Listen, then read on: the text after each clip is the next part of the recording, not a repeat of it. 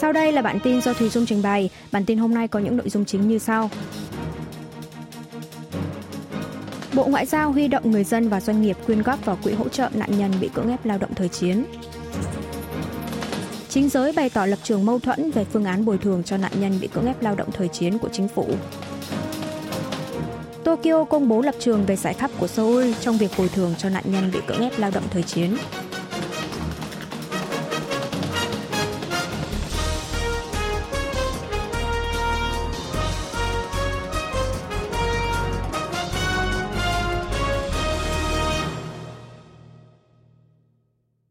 Giao huy động người dân và doanh nghiệp quyên góp vào quỹ hỗ trợ nạn nhân bị cưỡng ép lao động thời chiến. Bộ trưởng Ngoại giao Hàn Quốc Park Jin ngày 6 tháng 3 đã mở buổi họp báo tại trụ sở Bộ Ngoại giao ở Seoul, cho biết quỹ hỗ trợ nạn nhân bị cưỡng ép lao động thời đế quốc Nhật chiếm đóng bán đảo Hàn Quốc sẽ chi trả số tiền bồi thường và tiền lãi trả chậm cho các nạn nhân trong ba vụ kiện theo phán quyết của Tòa án tối cao vào năm 2018. Quỹ cũng có kế hoạch sẽ tích cực xúc tiến phương án nhằm mở rộng hơn nữa các dự án tưởng niệm nạn nhân, giáo dục, điều tra và nghiên cứu liên quan để thế hệ tương lai kế thừa cũng như tưởng nhớ nỗi đau của những nạn nhân bị cưỡng ép lao động thời chiến. Về việc lập nguồn ngân sách, Ngoại trưởng Park cho biết sẽ huy động ngân sách từ sự quyên góp tự nguyện của người dân, tăng cường hơn nữa nguồn tài chính khả dụng liên quan tới các dự án của quỹ, Trước mắt, có 16 doanh nghiệp của Hàn Quốc như POSCO từng nhận được hỗ trợ vốn theo Hiệp định quyền yêu sách Hàn-Nhật ký kết vào năm 1965 sẽ tham gia đóng góp cho quỹ lần này. Chính phủ Hàn Quốc bày tỏ kỳ vọng các doanh nghiệp Nhật Bản sẽ tự nguyện tham gia. Có tổng cộng 15 nạn nhân được bồi thường lần này. Họ đều từng bị công ty công nghiệp nặng Mitsubishi cưỡng ép lao động trong những năm 1940. Trong một diễn biến liên quan, các tổ chức hỗ trợ cho nạn nhân bị cưỡng ép lao động thời chiến đã tổ chức biểu tình phản đối trước trụ sở Bộ Ngoại giao từ 30 phút trước khi chính phủ công bố giải pháp. Các nạn nhân từ trước đến nay vẫn luôn yêu cầu các doanh nghiệp Nhật Bản tham gia bồi thường và trực tiếp xin lỗi một cách chân thành. Tuy nhiên, giải pháp lần này của chính phủ Seoul lại không có nội dung yêu cầu trên, nên phía nạn nhân dự kiến sẽ tiếp tục phản đối. Chính giới bày tỏ lập trường mâu thuẫn về phương án bồi thường cho nạn nhân bị cưỡng ép lao động thời chiến của chính phủ. Chính giới Hàn Quốc bày tỏ lập trường trái chiều về giải pháp bồi thường cho nạn nhân bị cưỡng ép lao động thời đế quốc Nhật chiếm đóng bán đảo Hàn Quốc của chính phủ công bố ngày 6 tháng 3 là để quỹ hỗ trợ nạn nhân với sự đóng góp tự nguyện của người dân và các doanh nghiệp Hàn, Nhật chi trả tiền bồi thường và tiền lãi trả chậm cho các nạn nhân. Đảng cầm quyền sức mạnh quốc dân đánh giá chính phủ đã đưa ra giải pháp mang tính quyết đoán với hình thức để bên thứ ba chi trả tiền bồi thường cho các nạn nhân bị cưỡng ép lao động thời chiến. Đảng cầm quyền chỉ ra rằng mối quan hệ Hàn Nhật đã bị lợi dụng vào vấn đề chính trị trong nước, khiến tình hình quan hệ giữa hai nước xấu đi vẫn tiếp diễn. Do đó không thể không tự hỏi rằng liệu tình trạng này có phù hợp với lợi ích của quốc gia hay không. Chủ tịch Ủy ban đối sách khẩn cấp Đảng Sức mạnh Quốc dân trong chính sóc nhận định hợp tác an ninh Hàn Mỹ-Nhật hiện đang cần được nhấn mạnh hơn bao giờ hết, nên đây là giải pháp được cân nhắc tổng hợp về sự kỳ vọng và khao khát về sự giao lưu giữa hai nước của thế hệ tương lai. Đảng Sức mạnh Quốc dân cho rằng giải pháp lần này chưa phải là cuối cùng mà mới chỉ là bắt đầu, kêu gọi sự hưởng ứng một cách chân thành từ phía Nhật Bản. Trong khi đó, Đảng đối lập Dân chủ đồng hành đã phản đối mạnh mẽ phương án trên của chính phủ, cho rằng biện pháp lần này đã một lần nữa làm tổn hại tới các nạn nhân hiện đang yêu cầu được xin lỗi và bồi thường. Giải pháp này là một cú tát đối với phán quyết của tòa án tối cao. Chủ tịch Đảng Dân Chủ đồng hành Lee Jae-myung chỉ trích chính quyền Tổng thống Yoon suk yeol kết cuộc đã lựa chọn con đường phản bội lại công lý và lịch sử.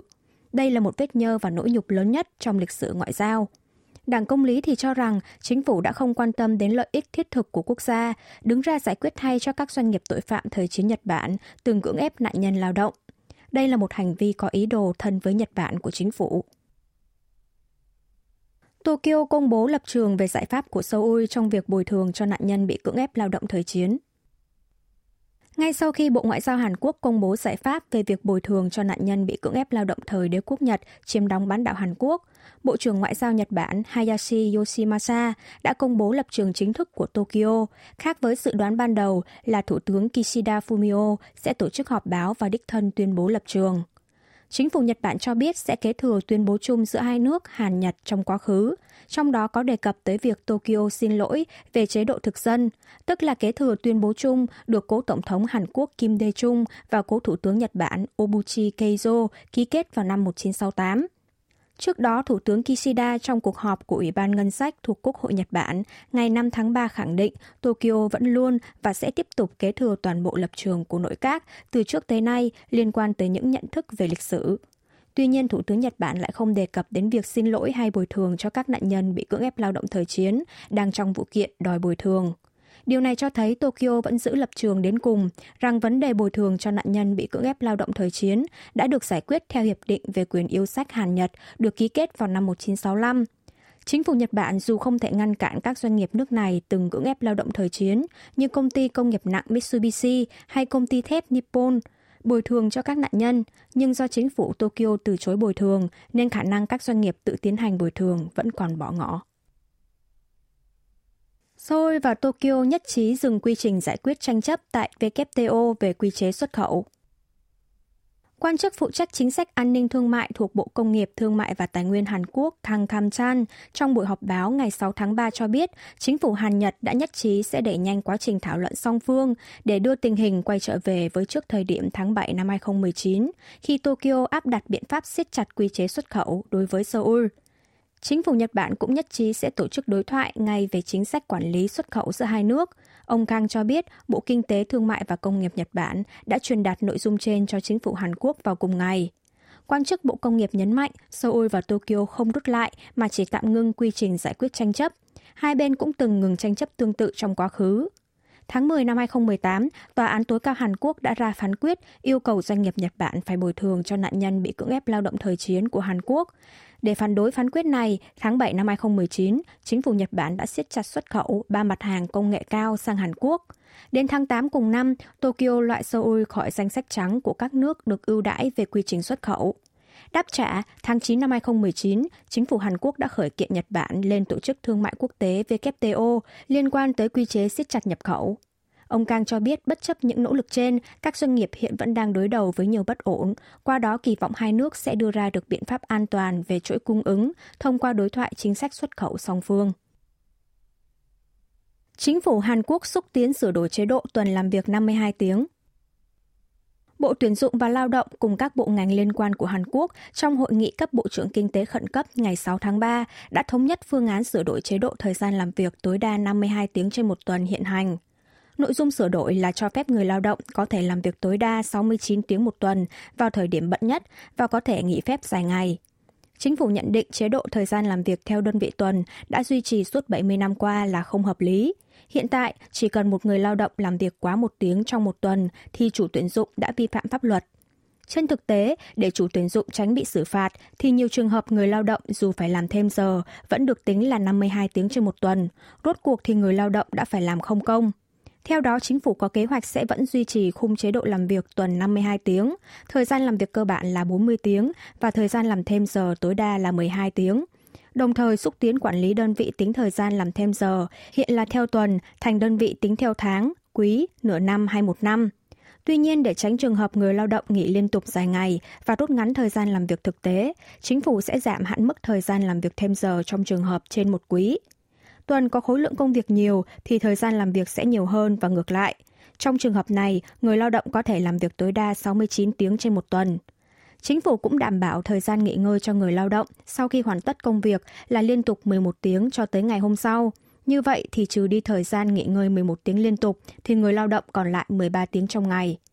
Nhằm tạo điều kiện để người lao động có thể tự do nghỉ phép, chính phủ đã quyết định lập chế độ tài khoản tích lũy thời gian làm việc. Sau khi tích lũy thời gian làm thêm việc thành nghỉ phép, thì người lao động được nghỉ phép dài ngày hơn so với số ngày nghỉ phép năm vốn có. Ngoài ra, chính phủ cũng nhất trí điều chỉnh lại chế độ đại diện người lao động nhằm đảm bảo tính công bằng giữa chủ tuyển dụng và người lao động khi người lao động quyết định thời gian làm việc. Chính phủ sẽ tiến hành đăng công báo dự luật sửa đổi trong vòng 40 ngày cho đến ngày 17 tháng 4 và có kế hoạch trình lên Quốc hội dự thảo sửa đổi luật liên quan trong tháng 6 đến tháng 7 năm nay. Hàn Quốc bày tỏ lo ngại về điều kiện khắt khe của luật chip bán dẫn và khoa học của Mỹ. Bộ trưởng Công nghiệp Thương mại và Tài nguyên Hàn Quốc Lee Chang-yang ngày 6 tháng 3 đã có cuộc gặp với báo chí và bày tỏ lo ngại về điều kiện trợ cấp trong luật chip bán dẫn và khoa học của Mỹ. Luật chip bán dẫn và khoa học được Tổng thống Mỹ Joe Biden ký tên có nội dung chi khoảng 273,2 tỷ đô la Mỹ để phát triển nền công nghiệp chip bán dẫn và khấu trừ thuế 25% chi phí đầu tư thiết bị – Tuy nhiên, có ý kiến cho rằng đạo luật này có các điều kiện đi kèm khắt khe, như các doanh nghiệp nhận khoản trợ cấp sẽ không được phép đầu tư thêm trong vòng 10 năm và phải đồng ý việc chính phủ Mỹ tiếp cận với các cơ sở vật chất chip bán dẫn, hoàn trả lại cho Washington tiền lãi dư. Theo Bộ trưởng Công nghiệp, các công ty lo ngại về việc bí mật doanh nghiệp và thông tin kỹ thuật thuộc quyền lợi kinh doanh bị rò rỉ, cũng như khó có thể dự đoán được số tiền lãi dư do đặc trưng của hệ sinh thái nền công nghiệp chất bán dẫn. Ông Y Chang Yang cho rằng những điều kiện nhận trợ cấp gây khó khăn cho các doanh nghiệp vì quá vĩ mô, đa dạng và mang nhiều nội dung có tính chất khác nhau. Thêm vào đó, chi phí đầu tư vào Mỹ đắt đỏ cũng là một chướng ngại làm giảm sức hút của khoản trợ cấp theo đạo luật này. Theo kế hoạch, chính phủ và doanh nghiệp Hàn Quốc sẽ cùng Mỹ tiếp tục thảo luận sau khi các điều khoản cụ thể của luật chip bán dẫn và khoa học được công bố trong tháng 3. Quy mô lạm phát tại Hàn Quốc có xu hướng chững lại. Cục Thống kê Quốc gia Hàn Quốc ngày 6 tháng 3 đã công bố báo cáo xu hướng giá tiêu dùng tháng 2 năm 2023. Theo đó, giá tiêu dùng trong tháng 2 năm nay tăng 4,8% so với cùng kỳ năm ngoái. Như vậy, quy mô lạm phát duy trì ở mức 5% trong 9 tháng qua kể từ sau tháng 5 năm ngoái, đã giảm xuống khoảng 4% trong tháng 2. Nguyên nhân chủ yếu là do giá xăng dầu giảm. Giá dầu diesel và dầu hỏa vẫn tăng, trong khi giá xăng và khí dầu mỏ hóa lỏng dùng cho ô tô giảm, khiến toàn bộ mức giá xăng dầu giảm khoảng 1% trong tháng 2. Sản phẩm chăn nuôi giảm 2%, chịu ảnh hưởng từ các sự kiện giảm giá tại chuỗi siêu thị lớn. Quan chức Cục Thống kê cho biết giá xăng dầu giảm 1,1% so với cùng kỳ năm trước. Ngành dịch vụ tư nhân như nhà hàng cũng tăng chậm lại, từ đó dẫn đến mức tăng giá tiêu dùng giảm. Cục Thống kê phân tích, mặc dù xu hướng tăng giá tiêu dùng đang chậm lại, song Hàn Quốc vẫn còn nhiều bất ổn từ việc Trung Quốc nối lại các hoạt động kinh tế. Chính phủ Hàn Quốc dự đoán tình hình lạm phát sẽ không nghiêm trọng hơn nếu không có tác động đặc biệt nào từ nước ngoài và có kế hoạch sẽ giữ nguyên mức chi phí công cộng để bình ổn giá tiêu dùng. Cán cân làn sóng văn hóa Hàn lưu của Hàn Quốc ghi nhận mức thặng dư cao kỷ lục. Ngân hàng Trung ương Hàn Quốc BOK ngày 6 tháng 3 cho biết doanh thu trong lĩnh vực âm thanh, video và ngành dịch vụ liên quan mà Hàn Quốc kiếm được trong năm 2022 là 1,72 tỷ đô la Mỹ, tăng mạnh 47,9%, 1,15 tỷ đô la Mỹ so với năm 2021. Trong khi đó, Hàn Quốc chỉ chi trả 467 triệu đô la Mỹ cho việc nhập khẩu nội dung văn hóa từ nước ngoài trong năm 2022, mức tăng nhẹ 9,7%, 421 triệu đô la Mỹ so với một năm trước đó. Theo đó, cán cân về âm thanh, video và ngành dịch vụ liên quan trong năm 2022 đạt thặng dư 1.235 tỷ đô la Mỹ, ghi nhận mức cao kỷ lục kể từ khi bắt đầu thống kê vào năm 2006.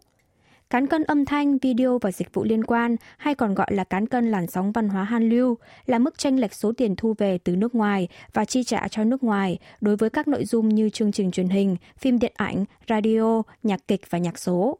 Theo phân tích, ảnh hưởng từ sự bùng nổ làn sóng Han lưu tại Đông Nam Á và Trung Quốc đã đóng vai trò lớn với quy mô thặng dư cán cân Han lưu đưa con số này từ 80 triệu đô la Mỹ vào năm 2014 lên 245 triệu đô la Mỹ trong năm 2015 và tăng mạnh thành 520 triệu đô la Mỹ vào năm 2016.